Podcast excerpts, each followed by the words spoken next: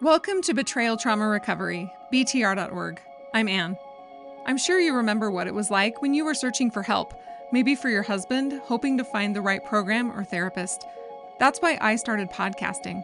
I supported my husband through seven years of pornography addiction recovery, and not one therapist during that time told me I was experiencing emotional and psychological abuse and sexual coercion. I didn't want any other woman on the planet to be in the dark. If you're like the majority of my listeners, you're experiencing the type of abuse that's invisible and difficult to wrap your head around.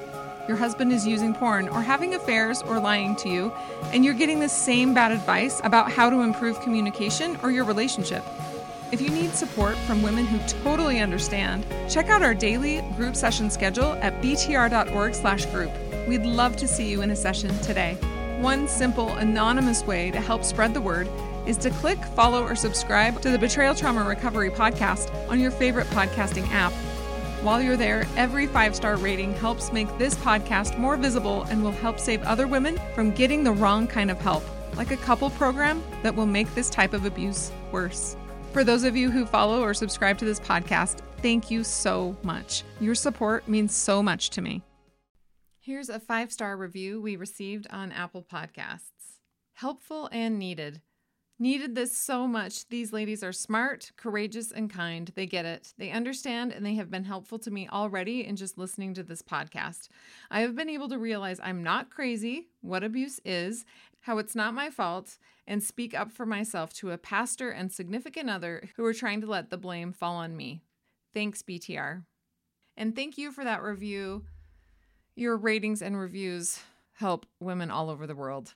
Kristen Price from the National Center on Sexual Exploitation is back on today's episode. She was with us last week, so if you didn't listen to last week's episode, go back and listen there and then join us here. We are just going to jump right in. So, this past spring, the federal government passed a new law against revenge pornography. Can you tell us about that?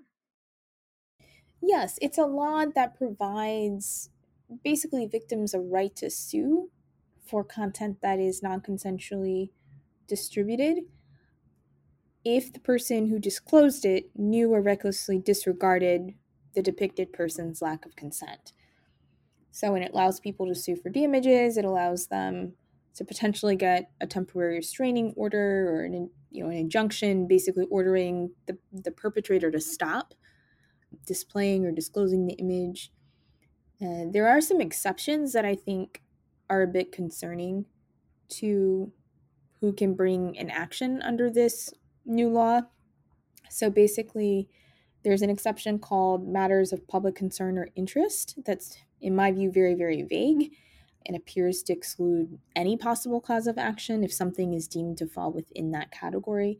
And you know, my perspective on that is that famous or well known women shouldn't be public sexual property either and it doesn't really address the rights of a person if someone who was not well known or there was no public interest was appearing in content alongside someone who was. So That's one exception that raises a flag for me. And then there's another exception related to commercial pornographic content.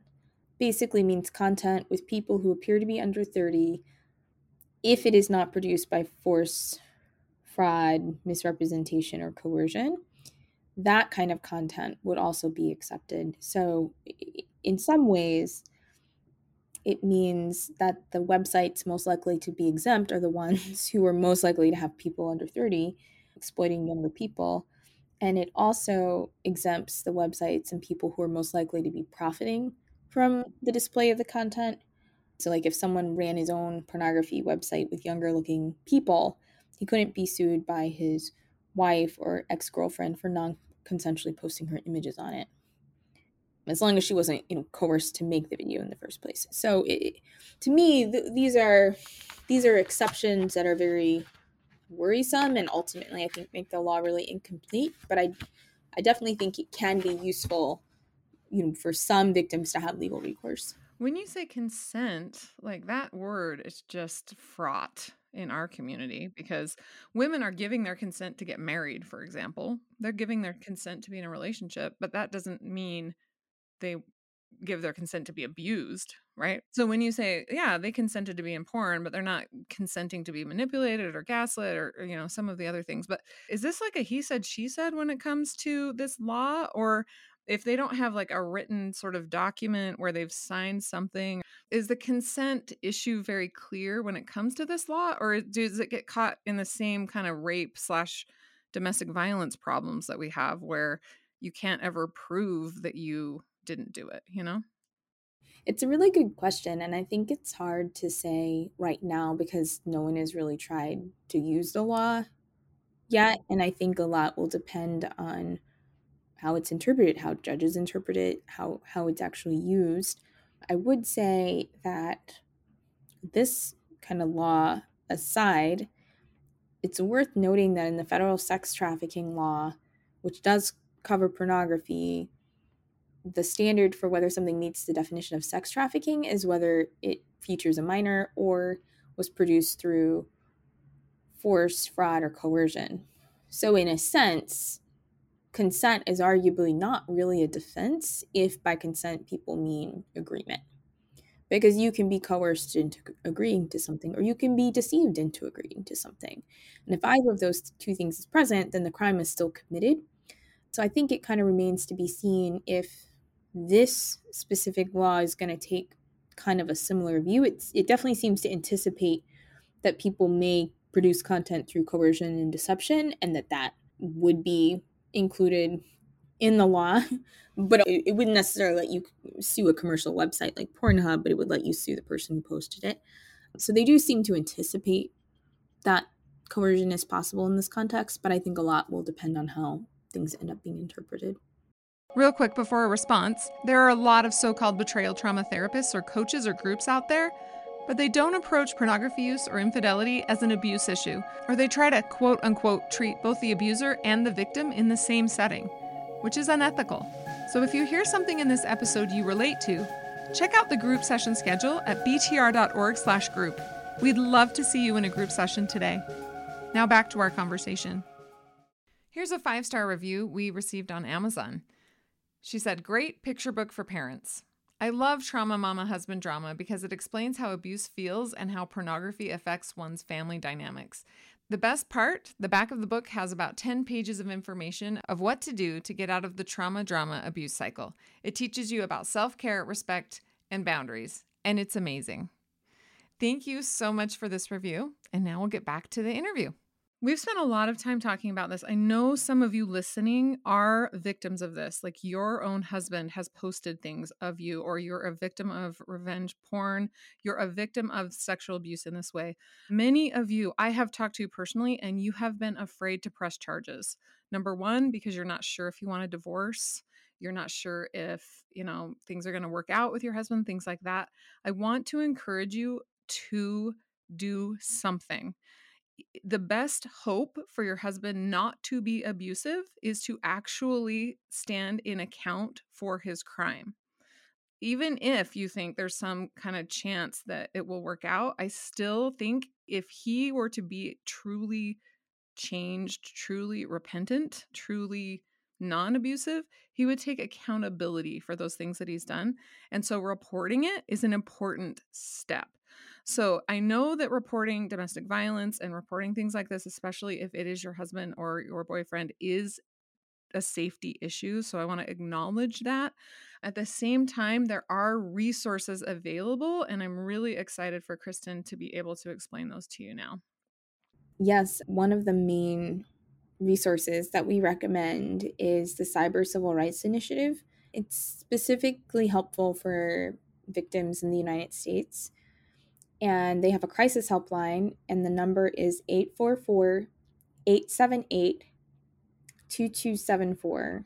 I'll give that again. It's 844 878 2274, and you can talk with a counselor through that number 24 hours a day, seven days a week. They also have an online removal guide, which walks people through instructions for how to address content they found on Facebook, Instagram, Twitter, Tumblr, Google, Snapchat, and other sites. And then they also have some international resources for people who are in Australia, Brazil, Israel, Palestine, Pakistan, South Korea, Taiwan, and the United Kingdom. Um, so that's our main recommendation is definitely to contact them. Listeners are also welcome to contact the NCOSE Law Center if they would like to do so. We do have a number of lawsuits addressing image based sexual abuse, although at the moment almost all of them concern child sexual abuse victims, so people who are minors when their content was posted. We have lawsuits against Pornhub, against Xvideos, against Twitter. You can find more information about this at sexualexploitationlawsuits.com. And that'll give you a sense for what we what we do, what we work on. And we'll have that link in our show notes and in the article in, on our website at btr.org. All of the information about NCOSE and, and the information you hear will all be in one place on our website. So, mm. for wives who care about this, many of our listeners actually might be victims and might not know it at all, which is super, super scary to think about. Uh-huh. So, listeners, if that's you and you find out, we are here for you. NCOSE is here for you, and the resources that she just talked about are here for you. Secondly, if you're just a concerned woman who knows the harms of pornography due to your husband's abuse and his involvement in it, and you want to help out, right? You want to advocate to make this world a safer place. You really need to check out NCOSE at endsexualexploitation.org. Kristen, can you talk to my listeners about what they can do to progress this movement towards safety for all women? So, I mean, speaking broadly, and this may not apply as much to your listeners, but there's a market for this kind of content on Pornhub and Xvideos and all these other sites. And markets are driven by demand. So the first thing a regular person can do, especially men and boys, is to not consume the abuse. This is a very profitable industry and it's driven by the fact that people want to see this stuff. I would also say if you're in one of the two states, Massachusetts or South Carolina, that currently doesn't have a law against this type of content, then definitely advocate with your local leaders for such a law. I believe Massachusetts House actually passed one last month, but it hasn't been passed by the Senate or signed by the governor. And then I think there's a real need to educate boys and men and the general public about this issue in a way that puts the responsibility for it where it belongs. I think that in many ways, as a society, the way that we talk about sexual assault has changed for the better. We're not just telling women, to watch out or blame them for not fighting back. You know, we really recognize more that it's on men not to perpetrate. And I think the same thing applies with this issue. We can't just be telling women and girls, you know, to watch out or to be more careful. We need to teach men and boys not to perpetrate. And I think part of the importance of this abuse framing is doing that. It's calling this thing by its right name, calling it by the term that shows how serious the wrong is, how serious the human rights abuse is. And I think that's a big part of what any person can do with really any type of gendered violence or abuse is to call the thing by its right name. I think so often men's violence against women, men's abuse of women and girls is disappeared by the way that we talk about it or the fact that we don't talk about it. So I think that's a big thing that any person can do. I really appreciate that. It reminds me of the Jackson Katz quote. I'm going to paraphrase it, but maybe I'll put it on the website. But it's like we talk about how many women were raped last year, not how many men raped women, right? And just reframing that. For our listeners, since they're not men and boys, the number one thing you can do is get to safety in your own home the number one thing you can do is learn how to set boundaries, learn how to get to safety yourself, and learn how to make sure that your own home is safe. That's number one. When your own home is safe, the number two thing you can do if you want to get involved, check out the NCOSE website, endsexualexploitation.org. They have a lot of campaigns there. You can get on their email list. I'm on their email list. I love it when I get their emails. Things like, you know, sign this petition or send an email to your senator and they give like a template of things that you can do. So, at the very least, that gives you some scaffolding to start making some progress if you want to do something but you don't know where to start. The NCOSE website and they have a summit every year and getting involved that way is a really good way to start making change in the world. But I do want to say for me personally, when I was in my abusive relationship, I was so focused on pornography addiction recovery. I didn't understand it was abuse. So I went down the wrong road for a while. And also, I was really involved at NCOSE in the anti pornography movement, which was awesome. And I loved it. But I was spending a lot of time trying to solve the world's problems and not able at that time to actually get to safety myself. And I have found that I am much more effective in making the world a safer place when my own home is safe. And it's impossible to make the world a safer place so that your home will be safe. Like it's much easier to make your home safe first and then help the world than the other way around. You can actually literally within a few years, 3 to 6 years, actually make your home a safe place. It takes a long time. It's hard to learn boundaries. It's hard to learn these skills, but it is possible. The fight and exploitation that we are all involved in, it's like a worldwide battle that is going to take a long time. And so don't wait for that. Don't think, okay, well, when the US passes a law that porn's illegal and my husband can't watch it anymore, then I'll be safe. Like, please do not wait for that. Get to safety now. There is a very peaceful and safe life that you deserve, that is possible to have now, even if pornography exists. And I just want to hit home that, like, even if it exists, you can still have a healthy relationship and you can still have a peaceful home if the person that you're married to is not abusive. So, just some final thoughts for me. That's like my rant, Kristen, that I told you I often go on a rant. There's one. Do you have any final thoughts that you want to share? I think one final thing from me, it's just a broader point that I think reflects some of the things that we've talked about with respect to naming this as abuse. I think the way that people often perceive pornography can follow this pattern of the way that the invisibility of various forms of violence and abuse against women are invisible, um, whether the abuser is a pimp, a husband, a boss, or film producer. The violence and abuse are not seen as political, not seen as systemic, as an attack against women as a class. And I think it's really important that we identify this as the sort of systemic thing that it is because it's really quite incompatible with with gender equality in a society. I could not agree more. Thank you for saying that.